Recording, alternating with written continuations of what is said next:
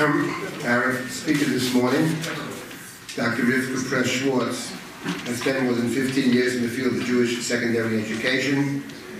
She currently serves as the Associate Principal General Studies at SAR High School and has served as Director of General Studies at the Frisch School. Dr. Schwartz earned her BA in Physics and History of Science at Case Western Reserve University. She earned her MA and PhD from Princeton University writing her dissertation about the cultural history of the Manhattan Project. In addition to teaching high school, she has served as an adjunct professor of history at Yeshiva and Stern colleges. She lectures widely, both on the history of science and on Jewish topics, frequently addressing issues of contemporary importance in the American Jewish community. Dr. Schwartz. Good morning. I very much appreciate the opportunity to speak to you here on the occasion of this Yom Iyun in memory and in honor of Jack Flamholz. While I did not know him, I had a number of connections to his family, starting with my having been Bezalel's AP US history teacher. I think I was the only person in the school who refused to call you Bitsy. I think that was my uh, claim to fame. Um, Beverly actually spent uh, Shabbat at her house once when she was with Jack in, at her apartment in Washington Heights when she was with Jack in the hospital.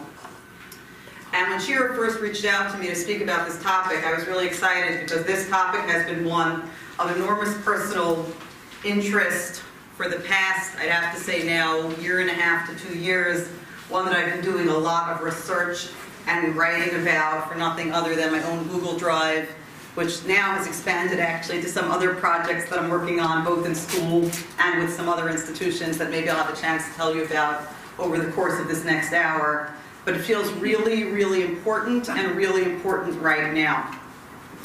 And I'd like to tell you about the, uh, the incident that in retrospect got me started on this. I was having a conversation with a man about my age who by any measure would be regarded as the best example of a modern Orthodox success story. He went to one of our Jewish day schools, one of our yeshivot in Israel, went to college, got a doctorate in a very prestigious field from a very prestigious institution, and is now working in yet another very prestigious institution, absolutely the top of his field in the world. This is it. This is what we do. This is what we try to produce. This is our success story. And in talking to him at some point during the 2016 campaign, I don't remember if it was the primary season or the general election campaign, he said to me very casually, I only vote about Israel. Nothing else matters. I don't take anything else into account or into consideration. I only vote about Israel. Viscerally, instinctively, at the time, I found it very disturbing, but I'm not sure that I could articulate at the time why it was very disturbing, right? After all, we're not going to look out for Israel, who is? And the more time I spent thinking about it, the more I was able to articulate just why I found it disturbing. For starters, it says, that I feel no sense of commitment, obligation, investment to this country in which I live. I feel no sense of commitment, obligation, investment to the 300 plus million other people who share this country with me. I don't think that that which I have benefited from this country obligates me to anything in response. The only question I have to ask it used to be much more dramatic because you could say, when I go into the voting booth and pull the lever, right? New York City represent, pull the lever. It's much less dramatic when you say, the only question I have to ask when I go into the voting booth and fill out the bubble, like I'm taking the SATs, but that's what we got now. The only question I have to ask when I walk into the polling booth and fill out, fill out the bubble is what am I going to get out of it for the things that I care about. And that, honestly, to me is very troubling. And I think the first few times I spoke about this, I haven't really given this talk yet, I'll just tell you, um, here's a little secret that you may not know. Speakers recycle talks, right? They give them again, you haven't heard this. They give them again and again and again. Now, that sounds terrible, but the real truth is, by the fifth time I give a talk, I know how long it's going to take. I know what to put in and what to leave out in a certain sense, it's much more polished and smoother the fifth time I give it, even if that sounds kind of like cheating. But this isn't the fifth time I'm giving this, so I'm going to try to pace myself and make sure I uh, uh, get to everything and don't spend too much time on anything, so you'll bear with me. But in talking to people about this for a while, because I said I've been sort of chewing on this for a year and a half or two years, because that presidential campaign took forever. Um, at first, I would feel like I have to be apologetic. I would have to say the usual apologetics, like, of course, Zionism's great, and of course, Israel's great, and we all love Israel. We should all take care of Israel, we should all look out for Israel. But now let's talk about American citizenship. I don't feel like I have to be apologetic. I don't think that we, okay, that's too many negatives. I think that we can be very confident in our support for and caring about Israel and still be very clear in our assertion that we are citizens of the United States of America until we're not anymore, that we have benefited very much and continue to benefit from the country in which we live, that we have a great stake in its political and moral health, not just in its economic health, that we should care about more things than what's in it for me. And I don't feel anymore like I have to say those things with three layers of apology, lest I be seen as insufficiently Zionist and supportive of the state of Israel. So, at some level, nothing about this analysis is distinctive to American Jews. There is a great deal of analysis, writing, and thinking, often, let us say, descending into hand wringing, about the breakdown of ideas and ideals of citizenship in the United States as a whole. There's a lot of talk about this going on everywhere. From the polling data that came out just about a year ago, showing more and more younger Americans don't think that it's essential that they live in a democracy, to the polling data that shows very clearly that the most trusted institutions in American life by a country mile are the military and the police, with all of the institutions of government and the free press falling way below that. Okay, all of them. You can look, Gallup does polling. You can follow Gallup polling over the decades on this. It's really a little terrorism. Um, so this conversation about people's lack of investment, Americans' lack of investment in citizenship, is not specific to the American Jewish community, and it's important to note that. I think there are ways it plays out distinctively within the American Jewish community, but certainly many of the things I'm going to be talking about today are simply reflections of a broader American problem or challenge. People who were in American public schools in the 50s or 60s will tell you that there were required civics or citizenship classes that everyone had to take. Those are few and far between now. We've given up on civics and citizenship for a number of reasons, probably one of which is that we're now too busy preparing our students for standardized tests where they have to fill in more bubbles to actually teach them about what it means to be a citizen. And there is a great deal of concern about this now, and you're watching now a resurgence in the development of citizenship curricula. And indeed, one of the projects that I'm uh, involved now and working on is trying to develop citizenship curricula for yeshiva high schools. Like, we need to be teaching this stuff. We aren't teaching this stuff, and we need to be teaching this stuff. Um, because we thought it would take care of itself, and it doesn't. It turns out that we were doing is we were coasting downhill with the momentum of the investment in the values of citizenship that had been made in previous generations, and we didn't realize that at some point that momentum was going to run out. And then we got to the bottom of the hill and we were like, oh, whoops, I guess we need to give this thing some more gas. So we are now, I think, uh, for better or for worse, in a position where we realize that we need to be giving this whole thing a lot more gas. And so a fair amount of what I'm going to be saying this morning is not distinctive to the American Jewish community. It applies to other people similarly situated to us within the American narrative or within the American story, although there are parts of it that are distinctive or the way they come together for us um, can be distinctive. So that's the first thing I want to say. The second thing I want to talk about is where I come from specifically in this conversation. I am rooted in and an observer of the American modern Orthodox community. There will be points this morning that I raised that are specific to that community, and some that are more broadly applicable to the American Jewish community. Um, it makes sense to speak about what you know, and sometimes I will. And I'll make clear when I'm talking about uh, modern Orthodox specific sorts of developments. Um, and when, again, I'm talking about things that are more broadly applicable to the American Jewish community or indeed the American community as a whole. So we're looking at a problem that is, as the academics say, overdetermined. There are so many different things that contribute to the weakening of people's sense of citizenship and what it means that you can't even attribute it to, it, there are more factors causing it than you even need to explain why it happens. And what I'd like to do today is to try to analyze some of them, to break out some of them, to look at some of them and to say these are some of the things that contribute to the erosion of a sense of citizenship, commitment, obligation, shared destiny. The good news, I guess, about there being so many different factors contributing to the erosion, that if we start thinking about or working about any one of them, maybe we can help make things better, to the extent that there's good news here.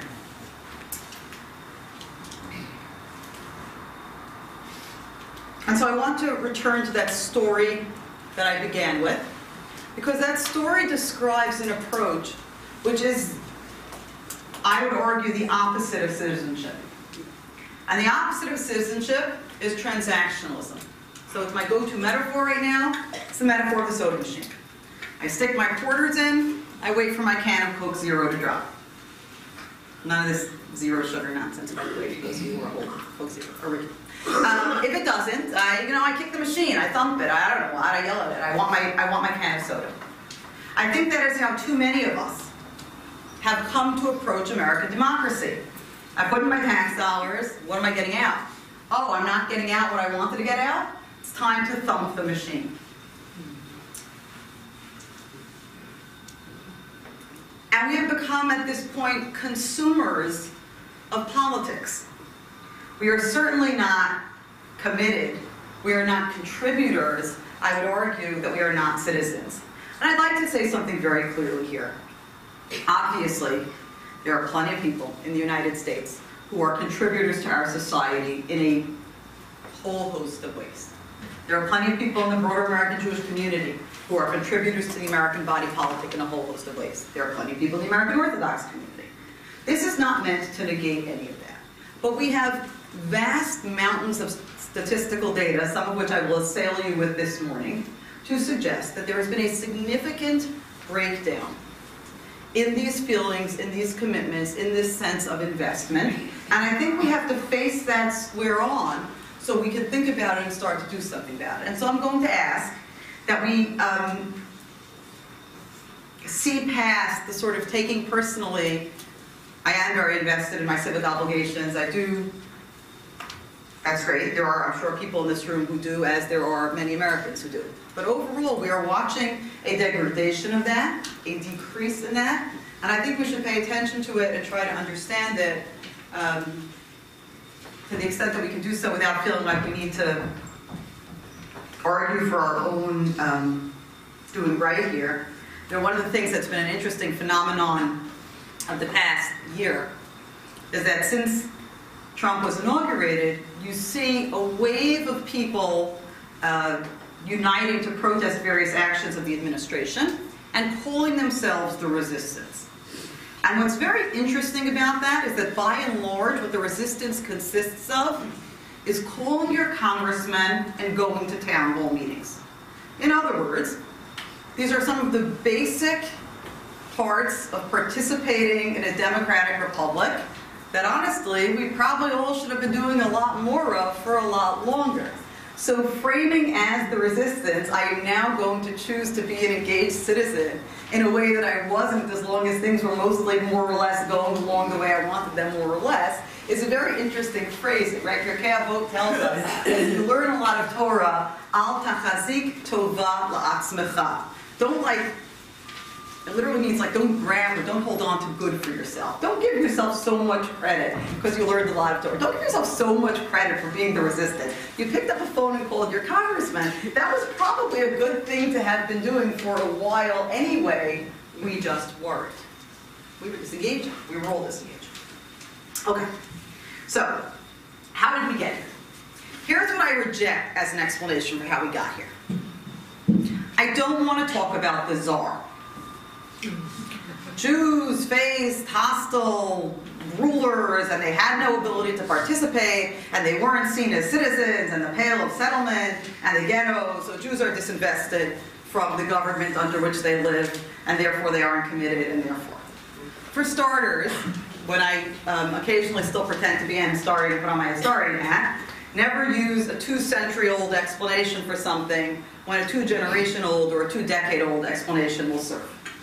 Our lives and our worlds are much more shaped by things that happened 20 years ago and 50 years ago than I am by the fact that someone back in my family lived somewhere under some um, hostile ruler who didn't let them participate in the body politic.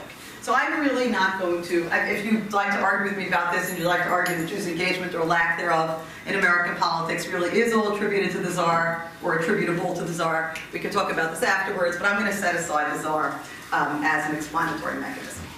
So, what have we got?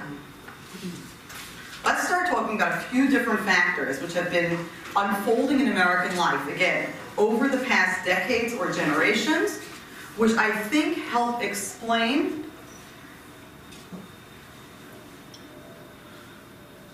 the increasing weakening of ties of citizenship in general in American society, and particularly in the stratum of American society that is populated by American Jews. And so the first thing that I'd like to talk about is meritocracy and its discontents. The idea of meritocracy is such a lovely one. the idea of meritocracy is that people should rise to the top based on their capacities and abilities and hard work rather than by accident of birth, gender, ethnicity, inheritance, or anything else. That is the idea of meritocracy. Our meritocracy in its current form traces to the post-World War II years in the United States. Until then, admission to American elite universities really still was, by and large, a function of social class and religious background and having gone to the right prep schools. There's a great deal to say about this. Um, Jerome Karabel has a book about elite college admissions called The Chosen, in which he illustrates how many of the most annoying parts of college applications today, the essays, the letters of recommendation, all that stuff, that colleges today give you a whole song and dance about how they're getting to know you as a whole person, not just a set of numbers. Those were instituted by America's elite colleges to weed out the Jews. When too many Jews were applying to and getting into their colleges, and they wanted, so sometimes you could tell a Jew because they showed up with the name Schwartz, so you knew they were a Jew. But sometimes they changed their name, those sneaky Schwartzes, right? And then they showed up with the name Smith. And how were you going to know that Mr. Smith was actually a Jew? Well, if you ask for letters of recommendation, and you ask for personal family information, and you ask for essays, and you ask for all kinds of things, you could do a better job of uh, identifying that. In my research for my doctorate, I spent a fair amount of time reading FBI security files on scientists who worked on the Manhattan Project. Really fascinating reading. Many of those scientists were Jews. The FBI, like the United States Army in the 30s and 40s, was anti-Semitic top to bottom, and the kind of genteel, waspy anti-Semitism of like, of course we don't like Jews. And the files are just full of crazy stuff. They're full of stuff like he lives in a Jewish neighborhood, but he doesn't sound Jewish. Like, what does sound Jewish? He, he doesn't have an Eastern European accent. He grew up in the United States. He was born in the United States. Or you have a letter of recommendation written for a Jewish physicist by his professor to a university that's considering hiring him that says, oh, don't worry, you can hire him. He's Jewish, but he doesn't act it. It's actually a of recommendation. And stuff like this, you know. Um, at some point, I was reading a Time magazine from either late August or early September 1945 because I was looking for responses to the use of the atomic bomb. And it happens to be in the Time magazine that I'm flipping through, the president of Dartmouth College is being interviewed. Dartmouth was notorious, of all the Ivies, with all their quotas, Dartmouth was notorious for having the strictest quotas, which, you know, might have something to do with the Jewish population of Dartmouth today. And the, and the president of Dartmouth is saying in an interview with Time magazine in 1945, we have to keep the number of Jews down to stop the men of Dartmouth from becoming anti-Semites. He says this in an interview with Time magazine. Because if they're exposed to too many Jews, clearly they will come to hate them. So the way to prevent anti-Semitism is not to allow too many Jewish undergraduates into Dartmouth.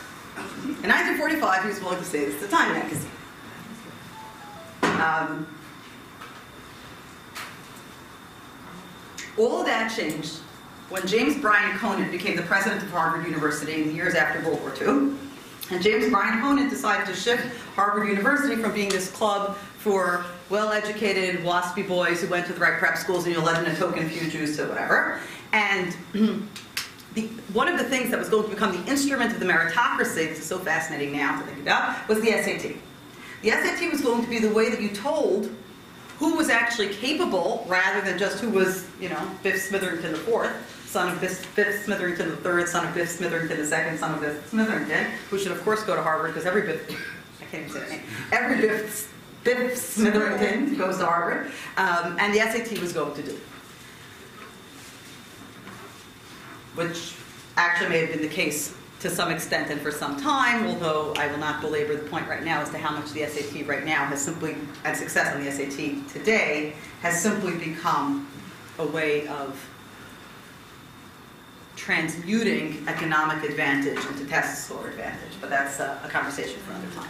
Actually, it's not. Let's keep going with that for a little bit.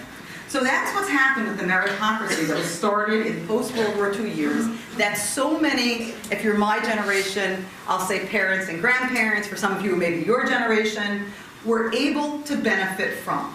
Gaining access to the opening of elite universities, gaining access to the opening of professions that were once closed to Jews. It's meritocracy, you can rise on the basis of your merit. You don't just have to be a WASP who knows people and has connections.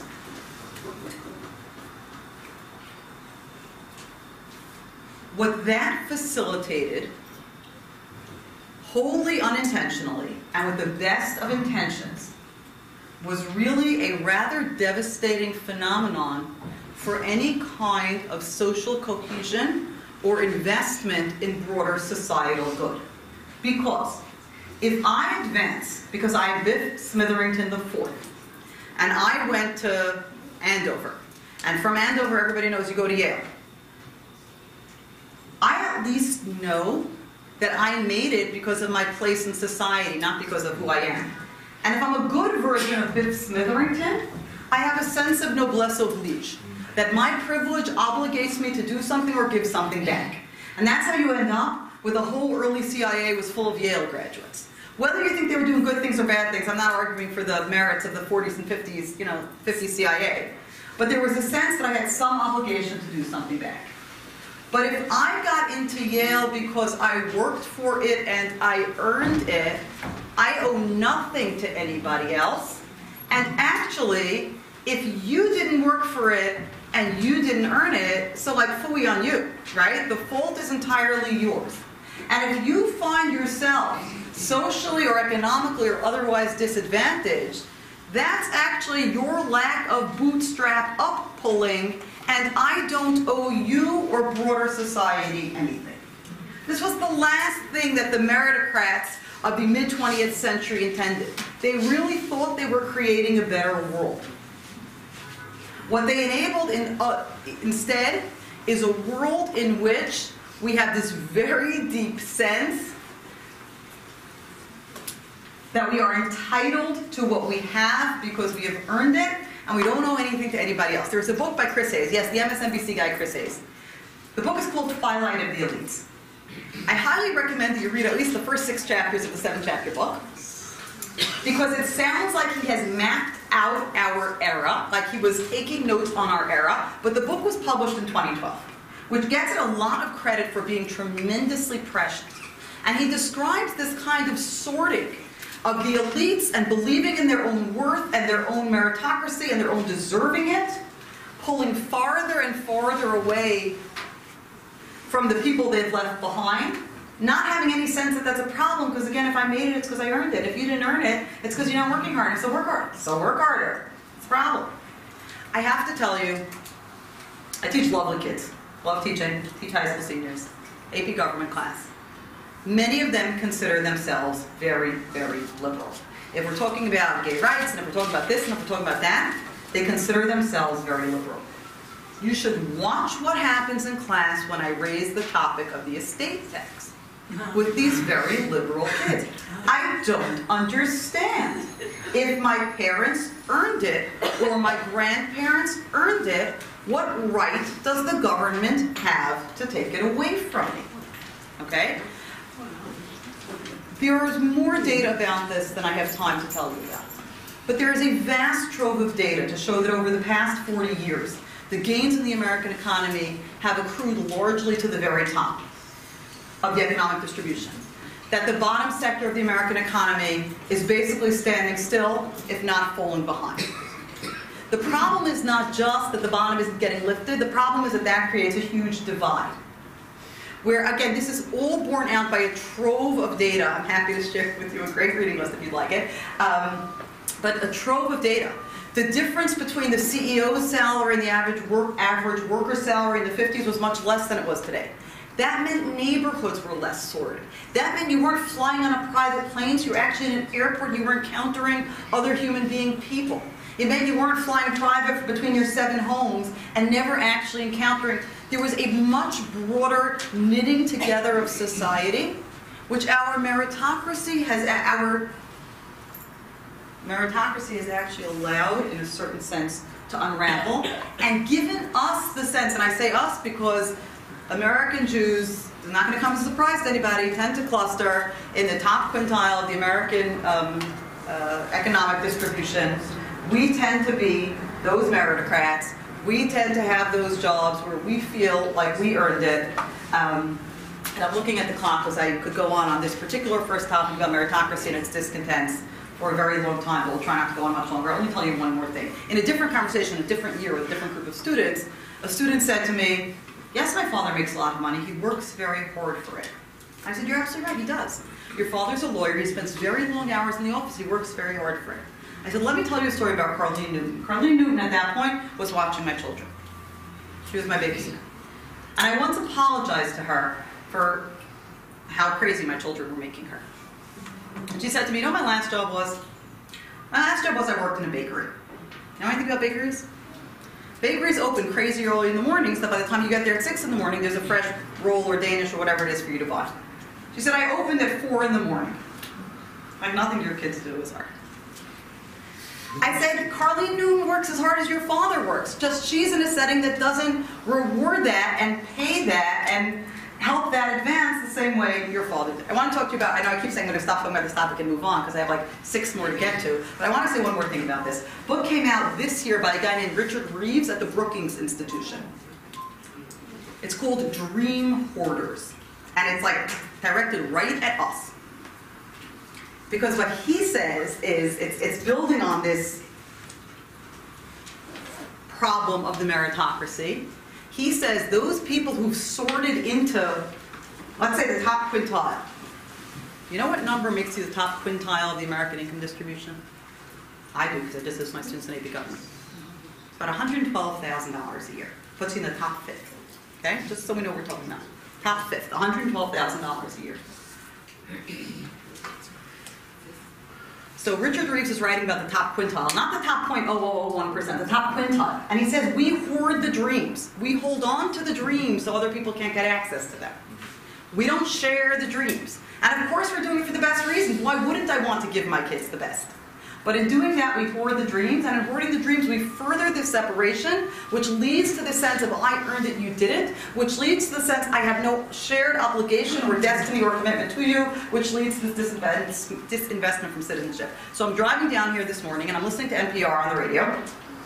And on NPR, they're talking about a series that they did of asking Americans who make in the, in the neighborhood of $100,000 a year to call in and talk to them about their lives and their financial state. And they acknowledge they acknowledge that $100,000 a year already puts you in the top of the American income distribution. The median household income in the United States is about $59,000 a year, a number that I drum into my students' heads. I think it's useful for them to know.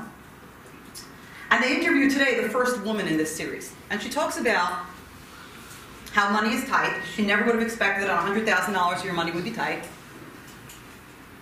But when they got married, only her husband needed to work, and now she needs to work because they had kids, and kids are expensive. And why are kids expensive? And she describes her son, who's in high school, who both plays the flute and does some kind of STEM, science, technology, engineering co-curricular. And both of those things cost money, all co-curriculars cost money. Now, as a parent, that's exactly what you want to be doing for your child. Give your child an advanced music education. Give your child some kind of advanced uh, pathway in tech. Both of those things are things that can set your child up for advantage in life. Both of those things are classic Reevesian dream hoarding, right? You are helping your already advantaged child accrue more advantages, which are going to help him get into college, which are going to help him stay where he is, if not go farther, and someone else is going to stay behind. Does any of this mean we shouldn't give our kids flute lessons? Right? If you walk away from here saying she said we shouldn't give our kids flute lessons, I really didn't say you shouldn't give your kids flute lessons. But we need to understand that the dynamics of a million individual decisions layered onto layered onto how our economy has changed in the past 40 years, layered onto the decisions government has made in the past 40 years, layered onto uh, how college uh, admissions, which are so important to the story, have worked in the past 40 years, has created not only this great gap, but this great gap in which the people at the top feel they have earned their place in the top and therefore owe nothing to the people under them. So that's meritocracy and its discontents. Related to this, I'd like to talk for a few minutes um, about what is a general, again, challenge in our, uh, in the socioeconomic stratum in which American Jews tend to disproportionately fall, and is a particular issue in the American Orthodox community. And I call that, so we're now to number two, right? Number one was meritocracy and its discontents. Number two is choking to death on $500,000. So people make fun of the New York Times style section for being wildly out of touch, and it is.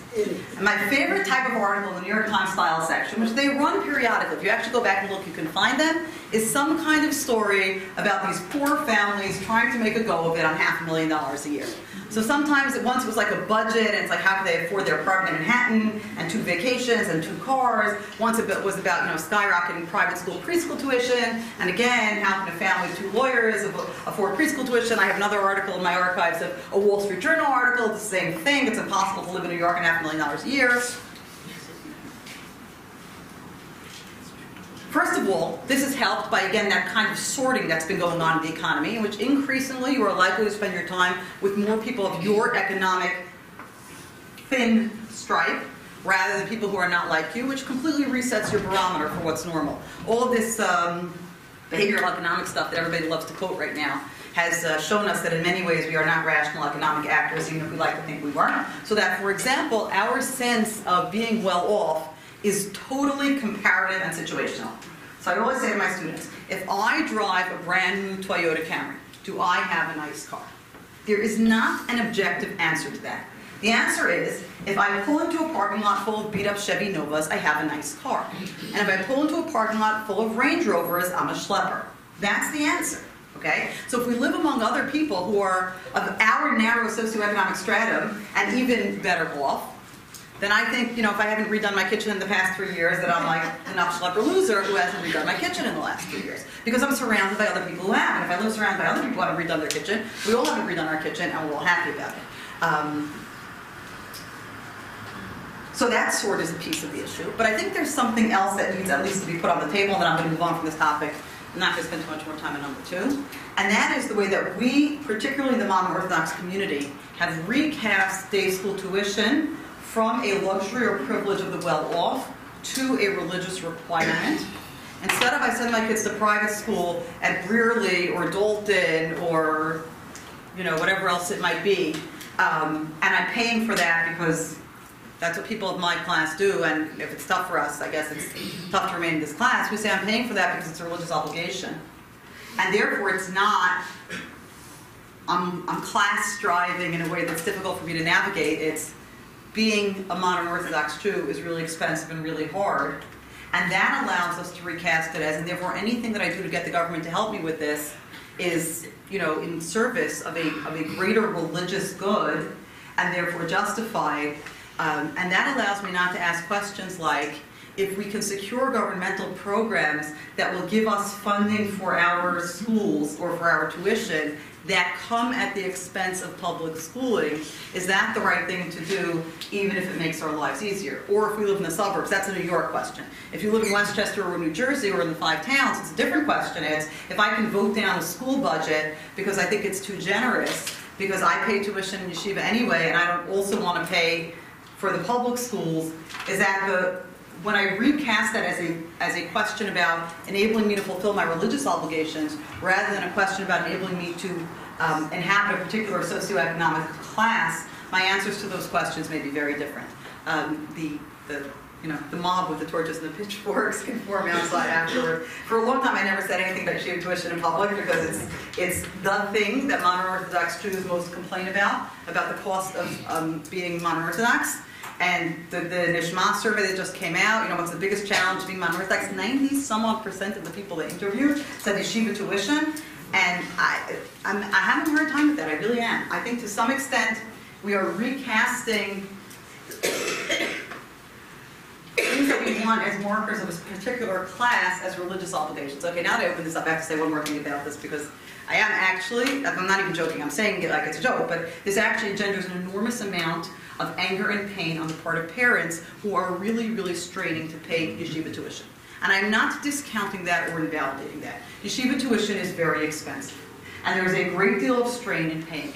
But my point is, the Wall Street Journal is also writing articles about parents paying Dalton tuition, and it's a great strain.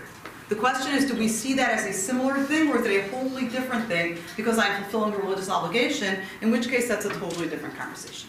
So I will now tell you, this is like, this is like, you know, Rivka Schwartz bingo, like in every conversation I have to mention at some point that I didn't grow up in the modern Orthodox world, I grew up in the yeshivish, Haredi, black hat, whatever you want to call the world in Brooklyn. The high school that I went to for high school still exists. My mother's actually the principal, but that's a different story. The tuition of that high school today is about $10,000, give or take. Students are getting a sound basic education. If you're familiar with New York State, they're getting a Regents education, a Regents diploma. They're prepared to go on and get a college education if they want to. They don't have, I mean, I could sit here and list all the things that my students have in SAR that they don't have, right? I didn't have tracked classes. We all took the same math class. If you were really smart, you were really bored in math for most of high school. If you struggled, you struggled in math for most of high school. We were all in one math class. We didn't have the range of electives, and we didn't have the teams, and we didn't have the sports, and we didn't have the clubs, and we didn't have the co-curriculars, and our classes were much bigger. All of that is true. That's what we didn't have. And we got a sound basic Regents education, and I went on to college, as did my friends. So to the extent that we are choosing to give our kids the kind of education we give them, one that not only prepares them to be modern Orthodox Jews, but also prepares them to go to Princeton, we really have to ask ourselves whether that's all in service of fulfilling a religious obligation, or whether we are mixing together the markers of our social and economic class with our religious obligation, but then conveniently kind of, you know, laying all the blame on the feet of the religious obligation, which, which lets us then say, and therefore whatever we do in this in the service of alleviating that strain is justified. And actually really stops now before I get myself in any more trouble than I already am. Okay, let's move on. Let's talk about bowling alone. Bowling alone. Oh. So Robert Putnam wrote this book called Bowling Alone that came out a while ago, and everybody talked about Bowling Alone. And I read all the reviews of Bowling Alone, and as you sometimes do, I was like, okay, I got Bowling Alone. I don't need to read Bowling Alone. It's all about how Americans used to join organizations, used to join clubs, used to join church groups, used to join all kinds of things, and now they don't join. Got it. I kind of thought it was like a David Brooksy, let me go to a, wander through a Red Lobster, now I'll go to a Home Depot, and now I'll write a book about it. Please buy my book. um, in, in the service of the last year and a half or so of thinking and reading I've been doing about this, the Amazon truck, just the, the, the truck that delivers the Amazon boxes just keeps pulling up to my door, because at this point in my life, I'm like too old and lazy to go to the library, so I just ordered it all, and Amazon keeps pulling, also because Amazon exists. You know, if, I, if Amazon existed when I was working on my dissertation, maybe I wouldn't have gone to the library then either, but now Amazon exists. Um, pulling, pulling up to my door. Um, Amazon exists when I was working on my dissertation. It wasn't an app on my phone. As soon as I think of the book, I order the book. Um, so I bought Bowling Alone and I actually read it. Bowling Alone is not an easy read, but it's a fascinating book because Putnam actually marshals a vast amount of research to prove what he's saying. It's not, I wandered through Home Depot and then I went to Red Lobster. How you find the evidence for decreased joining and decreased commitment is a fascinating thing, but he and his group did it. If you read, I forgot if it's the forward or the afterward, he describes how many years of how much data collection and how much data analysis it took them to build this data set. But Americans have become enormously less inclined to join. And he talks about a lot of reasons for this. Some of the reason for this is the moving out so that we're farther away from each other, even from the older suburbs to the newer suburbs. Houses are bigger, houses are farther, farther apart. We therefore spend more time commuting. We spend more time in our cars. We spend more time alone. The, the fraying of various other kinds of bonds, the decreased religiosity means we're not spending a lot of time in church on Sunday. Rod Dreher, who is a uh, conservative Christian commentator, writer, came out with a book a year or two ago called The Benedict Option, in which he actually argues that American society is like so corrupt and rotten and crumb and everything else that we should all essentially build ourselves an ark and climb inside and pull the doors up. So that's a whole fascinating argument that we can return to at some point about disinvesting from citizenship a different way. But he points out something else that I wouldn't have known because this is not how I worship, which is the difference between the rise of the evangelical megachurches as opposed to the local community churches. When you went to your local community church of 300 people that you knew, and a minister that you knew, and you worshiped there every Sunday, and you encountered them, there were all kinds of webs of social connection that came out of that. And even if you were still church going, right? He's writing about a population that's still church going. But you go on Sunday to one of these, you know, they buy old basketball arenas, they can old basketball stadiums, whatever the word for a place to play basketball is, and they convert old basketball arenas into churches, and they have the minister up on the jumbotron, right? And and it's giant screens and sound and light shows. You don't know the people you're worshiping next to. You certainly don't know the minister. The minister doesn't know you. You're, although you're going to church every Sunday, you're not embedded in the same kinds of webs of connection that you were um, before you were bowling alone.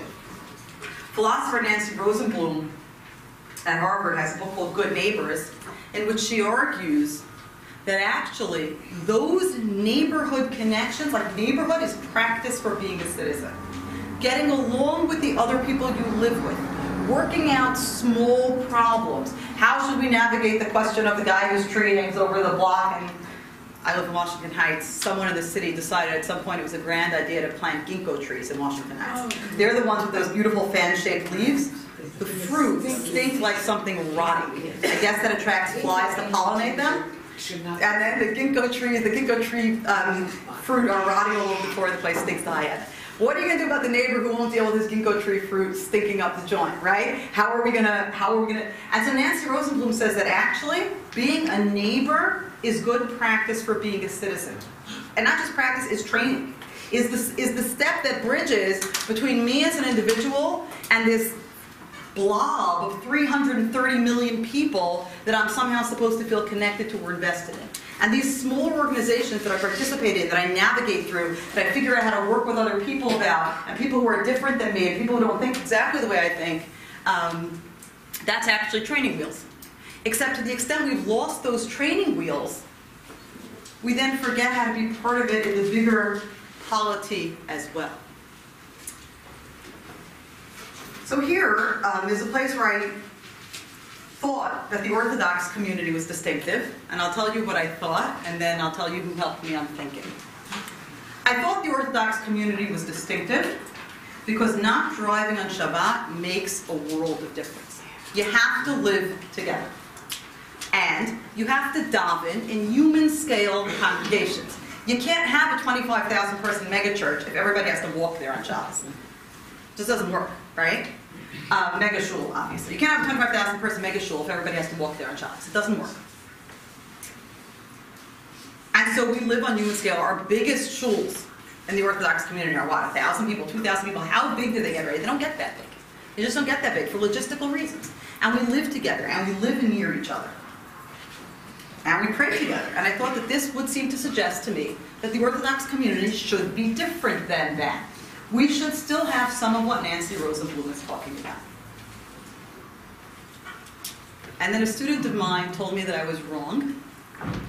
And once he told me the way in which I was wrong, I realized that I was wrong in this way because I live in Washington Heights, New York, where more or less, it's not really totally true, there are multiple shuls, but there aren't that many multiple shuls. And more or less, we still come together in shared spaces, a range of people and different people with different views, because the community is not that big and there aren't that many shuls. The student of mine who said this to me lives in Teaneck, New Jersey. And he said it's not true at all. He said shuls sort politically. They absolutely do. People Now, we're, we're gonna do this as a silent exercise for the reader, we're not gonna say this out loud, okay?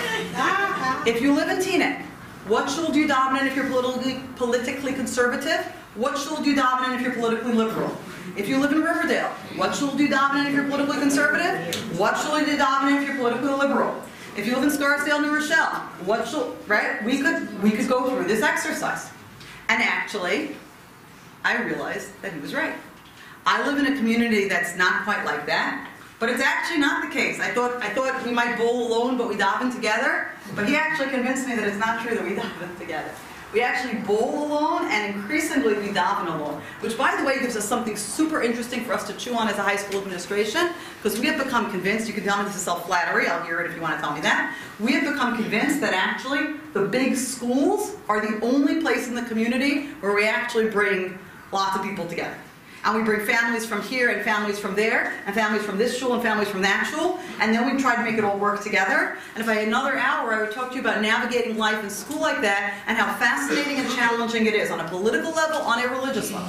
That you bring people together from different parts of the community with different points of view, opinions, thoughts about all these things, and then we try to make it work. And so again, you can tell me that it's flattering ourselves that we think that we're the we're the we're the last man standing trying to do this. Maybe we are flattering ourselves. We certainly are. We certainly are doing this. That much I'll tell you. Whether schools are doing it or not, I can't tell you. But we certainly are doing this. We are bringing together people from from different sub-communities of the modern Orthodox community, people of different points of view, different vantage points, and trying to navigate this and make this work. But the big sort, it turns out, is not just in the broader world, the big sort is in the um, modern Orthodox community as well.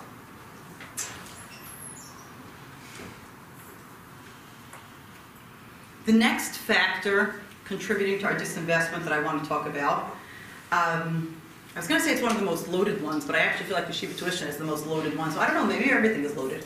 Maybe in talking about how we came to disinvest as citizens, there's a lot of standing back and, and like challenging thinking to do here about how we got to be here, enjoying the benefits that this society affords us, and not feeling obligated to contribute in return beyond going to vote to advance my own interests. And maybe we need to be pushed and made a little uncomfortable. In SAR High School, we talk about going beyond our comfortable limits a lot. Maybe we need to go beyond our comfortable limits. So this was what I thought was going to be beyond our comfortable, our comfortable limits, but I didn't think I was going to talk that much about teaching tuition. That's certainly beyond our comfortable limits as a community to think about. Um, I call this off-white flight.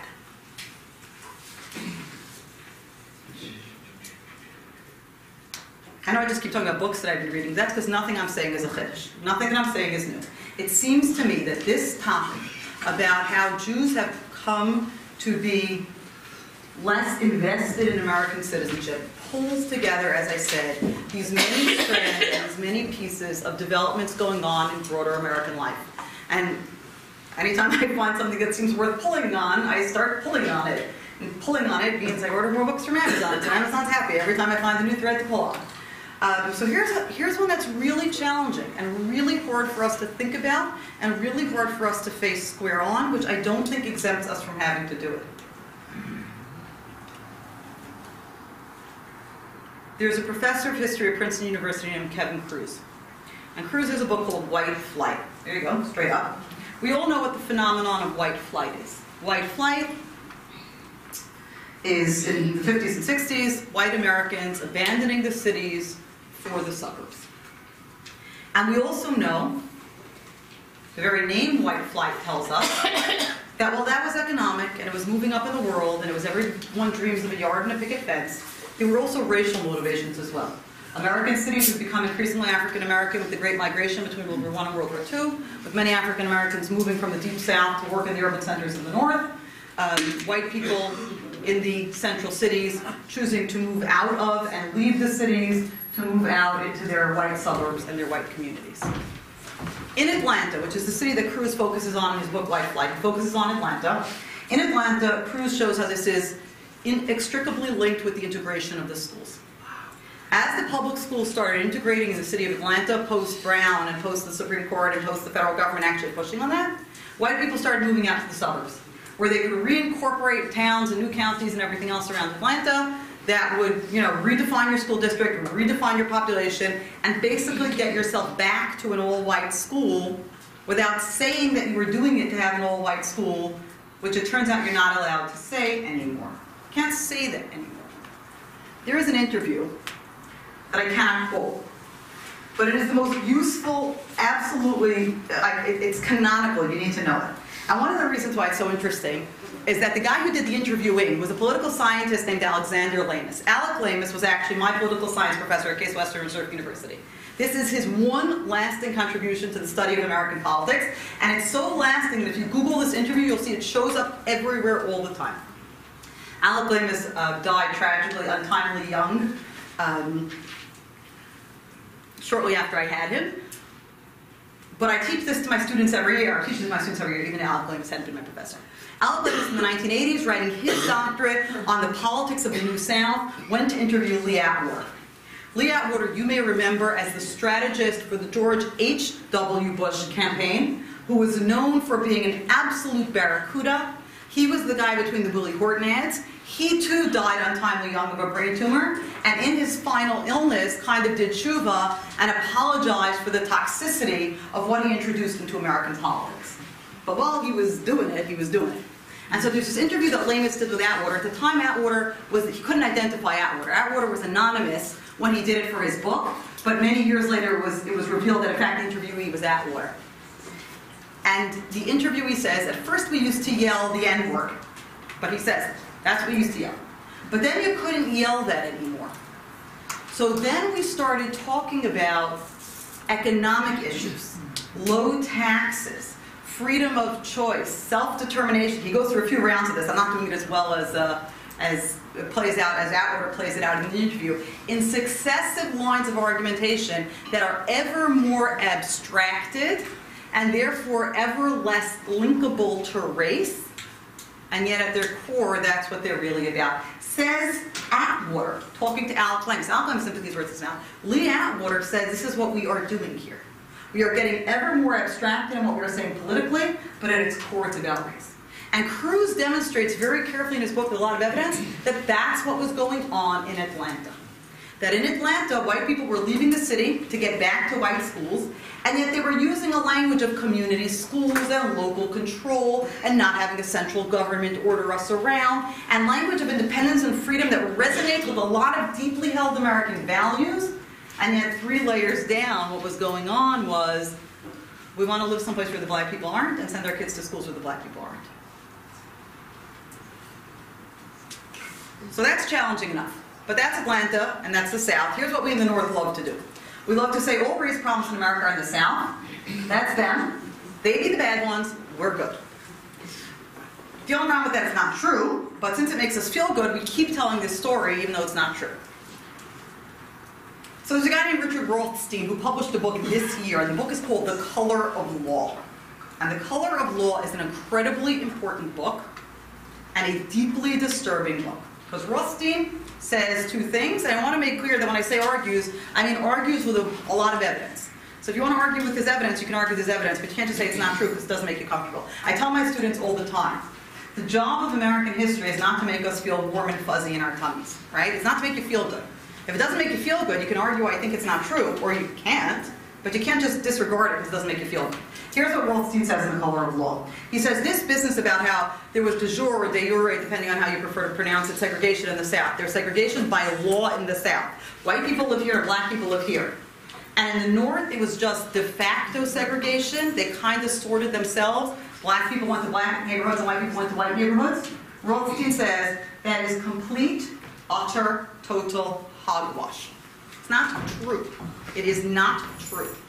And it shows very clearly that the federal government, in FHA policies, in deciding which mortgages it would guarantee, which therefore determined who could get a mortgage and where they could buy a house, was explicitly putting maintaining the open quotes racial character of neighborhoods as a value and a thing it was doing. It would not guarantee a mortgage for a white person to buy a home in a black neighborhood. It would not guarantee a mortgage for a black person to buy a home in a white neighborhood. It would not guarantee, didn't want mixed neighborhoods. The federal government was maintaining racially sorted neighborhoods. I have never seen this, but I actually heard about this before Rothstein. He mentions it again. There was a place in Detroit where there was apparently a white neighborhood abutting a black neighborhood along Eight Mile Road, and the FHA didn't want to insure mortgages there, so they built a wall. They built a wall along Eight Mile Road, and then the federal government was like, okay, we cool now. We can insure mortgages on the white side of the road because now there's a wall. So that's the first thing that Rothstein says. And I'm telling you, he goes through it. And he goes through the states. And then there's like one thing in the afterward. You always got to read the afterward. They put the good stuff there. He's like, and somebody gave him tons of data about New Jersey that he can't use in this book. He has no room for the book. I'm like, New Jersey, give me New Jersey. I want to read New Jersey. Because at some point, that's going to be us, right? He goes through it all over the North. It's, the, it's not de facto segregation. It's segregation by government action all over the North. And then he says something else, which is also striking. He says, none of this was a secret. It wasn't secret. Real estate agents were told these are the mortgages we'll back and these are the ones we won't back. It was part of the ethical code of realtors that they weren't allowed to disturb the racial character of neighborhoods. Everybody knew this, he says. It just somehow we decided to do one of those, you know, Men in Black, wipe the brain, you know I'm talking about, Men in Black, wipe the brain things, because we didn't want to remember it, because it served our purposes better to say, well, if people choose to live racially separately, there's nothing government can do about that, and I guess their schools will just end up being racially separated, and there's nothing government can do about that either. Okay? And Rothstein cites as two books that he says, there, people who came before me who wrote about this, y'all just didn't pick up what they were putting down, as one of my students used to say. Um, you say, Dr. Schwartz, I'm not picking up what you're putting down. Anyhow. Um, and I own both of the books that he said already talked about this. This was over Sukkot, I was reading this. So go to my bookshelves, and I pull up, he refers to Kenneth Jackson's book, Crabgrass Frontier, which is a very famous history of American suburbanization written in the 1980s. And he cites, you know, he's got a footnote, he tells you where I open up Crabgrass Frontier, which I own, which I read, I, I, at least I read parts of it at some point, it's in on my bookshelf. And Crabgrass Frontier talks exactly about these explicitly, explicitly racial and racist laws in what houses the government would give mortgages on. Not give, government didn't directly give mortgages. It insured mortgages, which made it possible for people to get mortgages. I'm like, holy mackerel. Now, first of all, Jackson didn't make that as he didn't put it as far into the foreground as Rothstein does. It's the subject of Rothstein's whole book. So okay, he doesn't like, you know, he go over the head and fight with it. But he says it. He says it in the chapter. You could read it and see it there. But in 1985 or 6, when people read Jackson's book, they didn't want to see it there. We didn't want to see it there. So we didn't see it, even though it was in the book. Then he cites another book. I was written a little bit later, but I read a little bit later, late 90s. Also talks about, this is Elizabeth Cohen, Consumers Republic, and she's a professor of history at Harvard. She actually grew up in Paramus, New Jersey, and she writes about New Jersey. Her whole book is about New Jersey, looking at America turning into a republic of, of consumption and consumers, which we're going to get to in a couple of minutes, through the lens of New Jersey. And she also refers there to some of the uh, segregation and housing patterns in New Jersey, again, as not being, oh, people just decided to sort themselves, but government was sorting them. And I had read that book also, and also had to notice it because I wasn't ready to notice it because we didn't want to notice it because this is really deeply discomforting. If we think that there is at least a possibility that some of our lack of investment or lack of sense of shared commitment to invested investment in shared lot with American society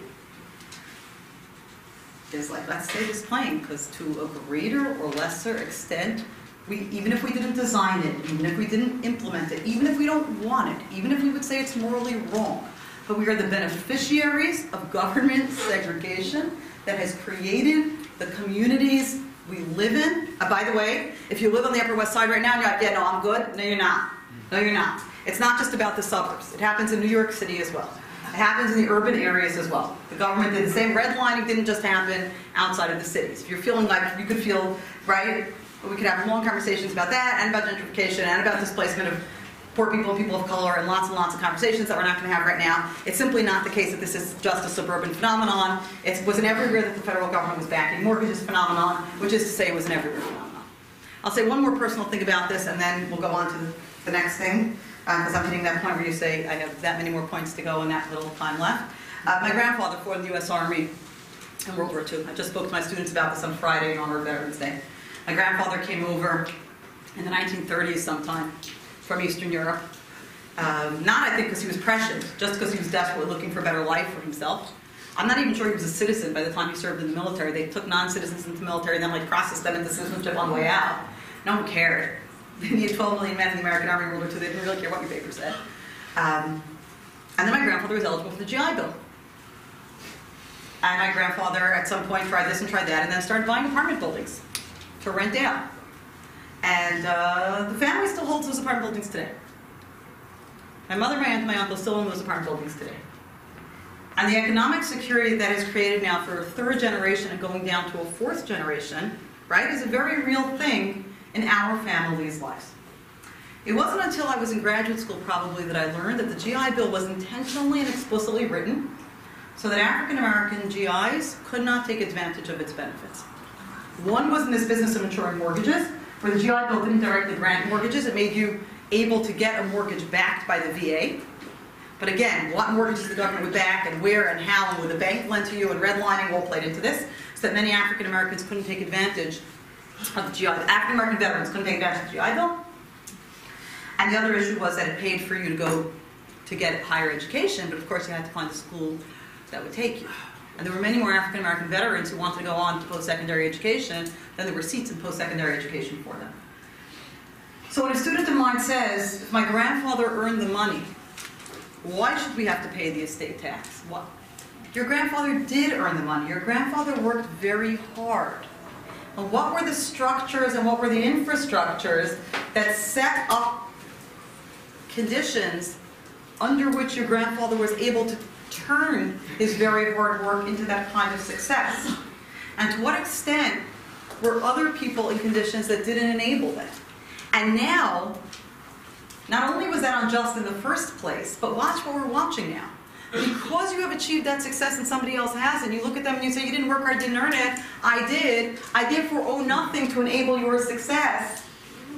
And we're now getting, right? It, it's the boomerang effect is now that's going to lead you to disinvest from citizenship because I made it, you didn't make it, I earned it, you didn't earn it, so work harder and earn it. Instead of, there's something shared here that we all should commit to invest in and work to make better. Um, there's two more things I would like to talk about. I'll try to do it.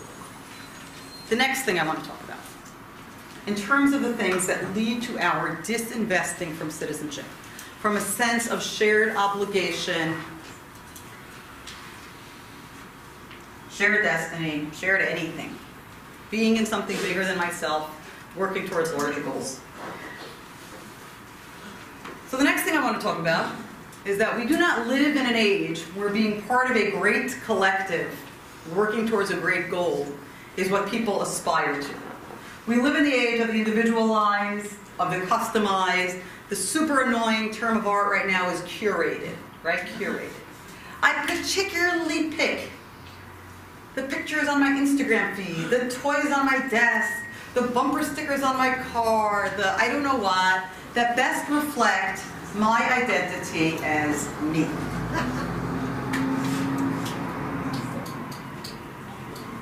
We see this in education all the time. Gone are the days, for better and for worse. Gone are the days of saying, everybody go home and memorize the first 10 right? We differentiate. We can talk all day about how much is great about differentiation, about how kids learn differently, about how so many kids were left behind in the old system, about how why it's so important and valuable that we recognize all the differences in how kids learn and how they take in and how they but we are customizing programs and teaching and assessment and everything else because everyone's different and everyone needs something different and let's make sure that we give everyone something different, right? I watched this reach, it's, it's like almost funny conclusion. If you watch the United States Army try to attract people to enlist in the Army, by emphasizing individual fulfillment and self-definition from serving in the Army. If there is any institution in American life that does not, in fact, afford you the opportunity for individual fulfillment and self-definition, it was the United States Army. You give up your, you know this? You give up your constitutional rights to join the Army. Yes. You lose your rights to free speech. You lose all kinds of rights. Right? You can't just, you cannot in uniform publicly rank on the, on the President of the United States, which is political speech, which is the most highly protected form of speech under our Constitution. But if you are a soldier in uniform, you cannot publicly rank on the President of the United States because he is your commander in chief, and there are rules about being in the Army. You give up your right to free speech, never mind everything else you give up to be in the Army. And yet, do you remember the slogan? First there was Be All You Can Be. So you remember Be All You Can Be. But then there was an army of one. Do you remember an army of one? Was like, that is that is really the funniest thing I have ever heard. You imagine a poor 19-year-old who signs up expecting an army of one, and then he discovers like he's in basic training and ain't an army of one. Um, but every institution in our lives is responding to this sense that we want increasing customization, increasing individualization, increasing I gotta be me by reaching out to that and out to that place. And in that climate, in that environment, with that expectation, it's very hard to say to somebody, "Well, you're not gonna get everything you want. And you have to make a choice sometimes between more good and less good, not a perfect reflection of me and who I want to be. And right, you can't go voting looking for a perfect reflection of me and who I want to be, or else I'm staying home. That's not how politics works, right? You have to engage in a society in terms of like much more utilitarianly, like what's the greatest good for the greatest number, and then even if it doesn't really flatter my self-conception, that I found the candidate who most exactly reflects the me I'd like to be, you, you go vote anyway. I remember listening to people say in 1996 when Bill Clinton was running for election, I'm going to hold my nose and vote, right? I don't like I'm going to hold my nose and vote anymore. I really don't. That's what politics is. That's what politics is. You never get a perfect candidate. Not ever going to happen, ever. If you keep holding out for the perfect candidate, you're actually rejecting the entire enterprise. The perfect candidate who perfectly reflects me and what I want, so your perfect candidate is different. That's not what politics is. It's not how it works. And if we can't say we're going to join together, and each one of us is going to give up something that we want or care about or value, because we're not going to find anyone who's going to give us everything we want or care about or value. And you're right, then these become hard questions. Well, how much of what I want and care about and value before I'm too far gone and I'm done? I told my students, we had this conversation in Gov on Friday, AP US Government and Politics that I teach. Uh, there's a professor of political science, a very left-wing professor of political science at the University of Rhode Island named Erik Loomis, who said recently there are no deal breakers in politics. There are no deal breakers in politics. By which he meant a politician who's better for more of the things I care about, I will vote for, no matter what other bad things he supports or she supports, because there are no deal breakers in politics, because the only alternative is to support somebody who is going to advance even fewer of the things that I care about and I support. And I said to my students, like that's actually, if you think about that, that's a very tough moral question. Are there any things that I think are so not okay that if you support this, what about if you did this? I won't vote for you, even if you'll advance the issues I think are more important for the betterment of our society, right? Are there such issues that that's it, or there are no such issues that are because the because the bigger not the bigger and the more you think about it, actually, the more challenging that question is. So I spent some time challenging my Gov students with it. Um, but one way or another, that speaks to the idea that politics is a collective enterprise. Citizenship is a collective enterprise that we engage in together and we give up give up some of our most precious I in order to become part of a we that's trying to get something done.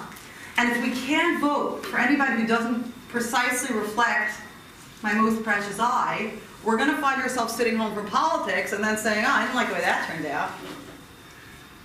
Those of us who are old enough to remember the 2000, I, I actually really think this, I think those of us who are old enough to remember the 2000 election thought very differently about 2016 than those people who were, who were, uh, who were too young to remember. I, I, I remember people saying, I cannot vote for a candidate who supported this position or that position that I think is so terrible or insupportable. I said, let me tell you a story about Ralph Nader in Florida. Yeah. Okay, one more thing that I want, one more topic I want to get to right now.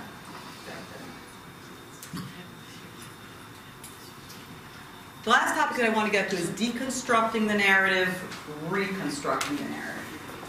And this one hits me most where I live as a teacher of American history.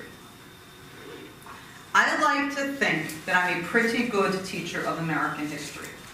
I spend a lot of time learning stuff about American history. I know much more about American history than I did when I started teaching this however many years ago, even though I'd already been through a doctoral program in American history.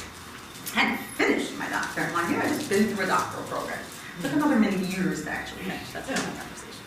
Um, and most of that stuff that I know militates in the direction of taking away those narratives that make us feel warm and fuzzy in our tummies.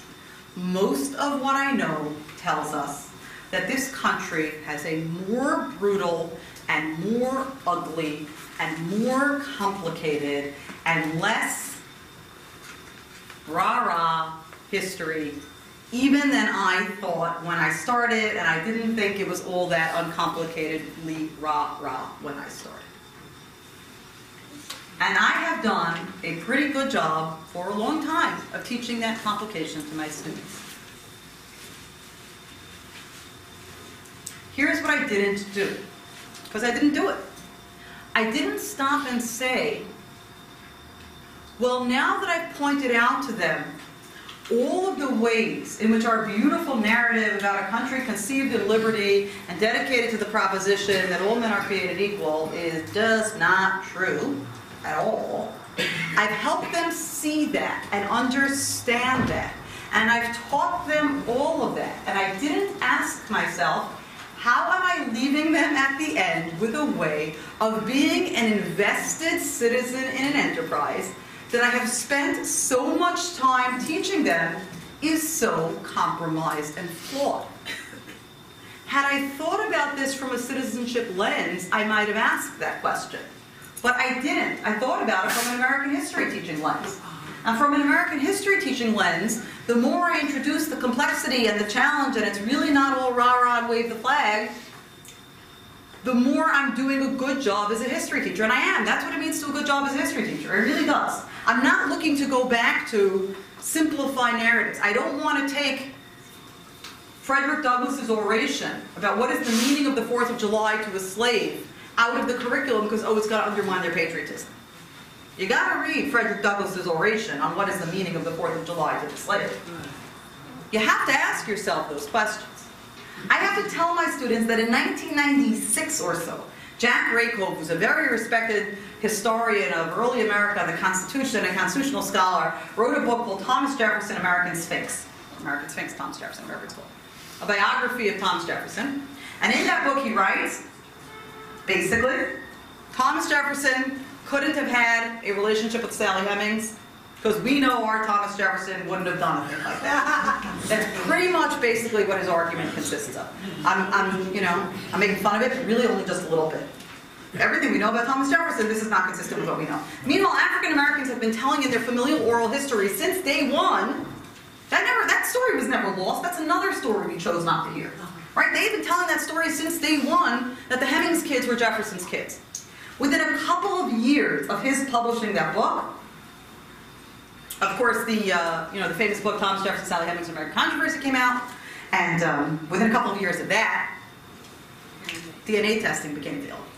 It's, it, we should remember, we should not allow ourselves to forget that it was not the DNA testing that came first.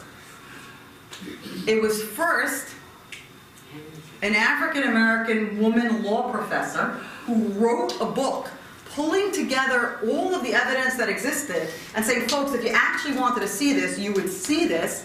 Jefferson was the father of Hemings's kids. the Annette Gordon Reed, her name is. She was at NYU at the time, but here's basically how it works in case you want to know. Harvard has more money than God. So if anybody becomes really famous or prominent in their field, Harvard waves large sheaves of dollar bills under their faces, and then they go to Harvard. So then Annette Gordon Reed went to Harvard. But Annette Gordon Reed was an, a not very well-known law professor at NYU, and she wrote a book that wasn't even about law; it was about American history, called Thomas Jefferson and Sal Hemings: American Controversy, in which she lays out all of what was then circumstantial evidence that Jefferson was the father of Hemings's kids. And people were like, "That actually looks pretty convincing." And then it was the late 90s, and then they did DNA testing. And then it was conclusively established that a male Jefferson was the father of Hemings's kids.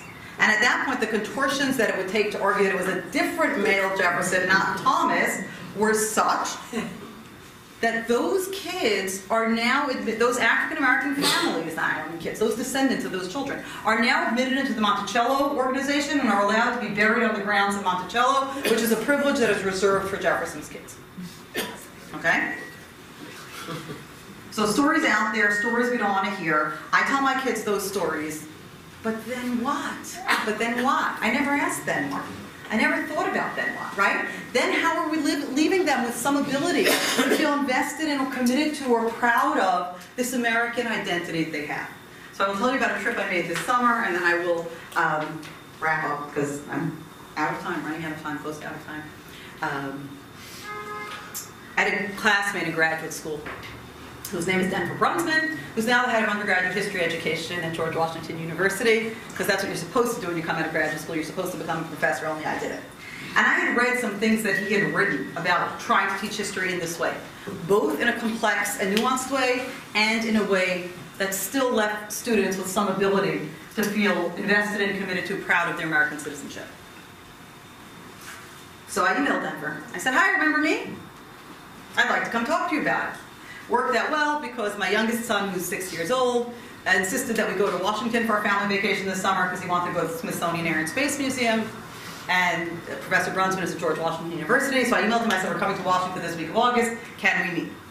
So one morning, one day in August, I left my family in the campgrounds. That's what we, what we do. And I drove into DC proper to meet with him. And had a long and fascinating conversation about exactly these questions. There really are people out there who are thinking seriously about this, not giving up teaching real history, not going back to teaching the founding fathers had no flaws, but teaching the complicated truths that we know, and yet trying to figure out how to emerge from that with something that we can teach to and feel invested in and feel committed to, because citizenship doesn't, all this stuff that I'm talking about, how we have disinvested and disengaged, well, we're not going to reinvest and re-engage because I stand up here and give you statistics about redlining in the suburbs. We're going to reinvest and re-engage because we feel like there's something worth investing and engaging in. And so the thing that he said he comes back to is the focus on a creedal nation.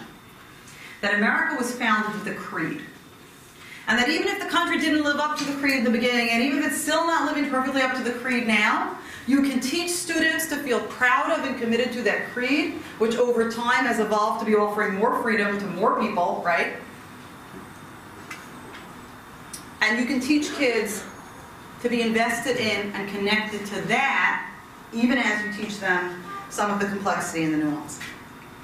So I said to him at the time, I get why this works for me. I get why this works for my community. I get why this works for our kids. Because our experience has looked like this, right? Our Eastern European immigrant ancestors with nothing, or our Holocaust refugee ancestors with less than nothing, um, coming here and be able to create lives for themselves and vaulting us into a position where as an American, as an American Jewish community, we have been an incredibly successful community. I get why I can sell creedal nation to my students. I said, I really wonder, I still wonder, I don't have this is like an open question, I don't have an answer to this. I don't know how you teach this to African American kids. I don't know how you teach this to Native American kids. I don't know how you teach this to kids whose, whose experience is so different, and they see it even today being lived out differently enough that I'm not really sure how you teach them this idea of feeling invested and connected to a creedal nation. Having said that, that's not particularly right. That, that, that's for me an open question and one that I hope to come to understand. Where probably there's a book I could order and buy. I'll go see Johnson has one. Um, but for our kids, for our American Jewish kids, we should be able to say that this is a country that, for all that it might have kept, you know, my father out of whatever school he might have wanted to go to, nevertheless has offered us more freedom and continues to offer us more freedom and more opportunity you know, than any other country of the diaspora. Um, there's been a lot of talk recently about the works on race in the United States written by Ta-Nehisi Coates, who has become, you know, sort of the voice of challenge to the narrative of optimism, his explicit challenge to Reverend Dr. Martin Luther King's um, famous line that the arc of the moral universe is long, but it bends towards justice. Coates says, ain't no arc to the moral universe, doesn't bend towards anything. Could go either way at any time. Uh, I was talking to Dr. Tamara Mann Tweel, who is coordinating this citizenship initiative that I told you about that working on. She's really working on, I'm working with uh, developing citizenship curricula to bring into schools. Um, and she said something very interesting to me, which I think is a worthy place to close. She said it's very central to Coates' identity that he's an atheist. And part of his sense of his lack of belief in a moral arc, he's very explicit about this all the time, of his lack of belief in a moral arc, his lack of belief in an ultimate direction, his lack of belief that he's going someplace. He doesn't believe the universe is more. Moral. arc. The universe doesn't have a- an ultimate direction. The universe doesn't have believe it isn't going someplace, so why should the United States be? She said, we particularly as a people, we don't think that way, right? We believe deeply in moral arcs of the universe and in things going some places and in the possibility of working towards something better and in the po- possibility of progress and change.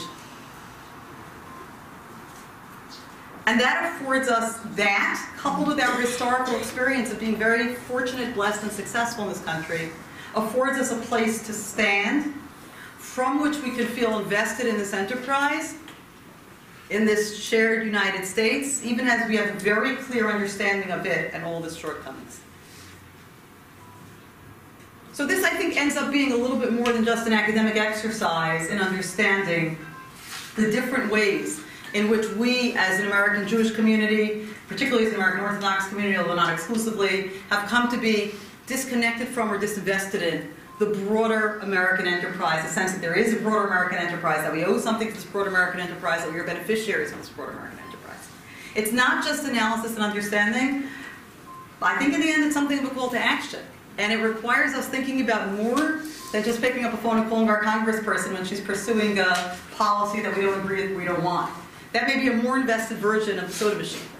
I think it actually asks us to start thinking about ways in which we can reinvest, reconnect, re-engage, recommit to our citizenship in the United States, not aside from our being Jews, but particularly as Jews.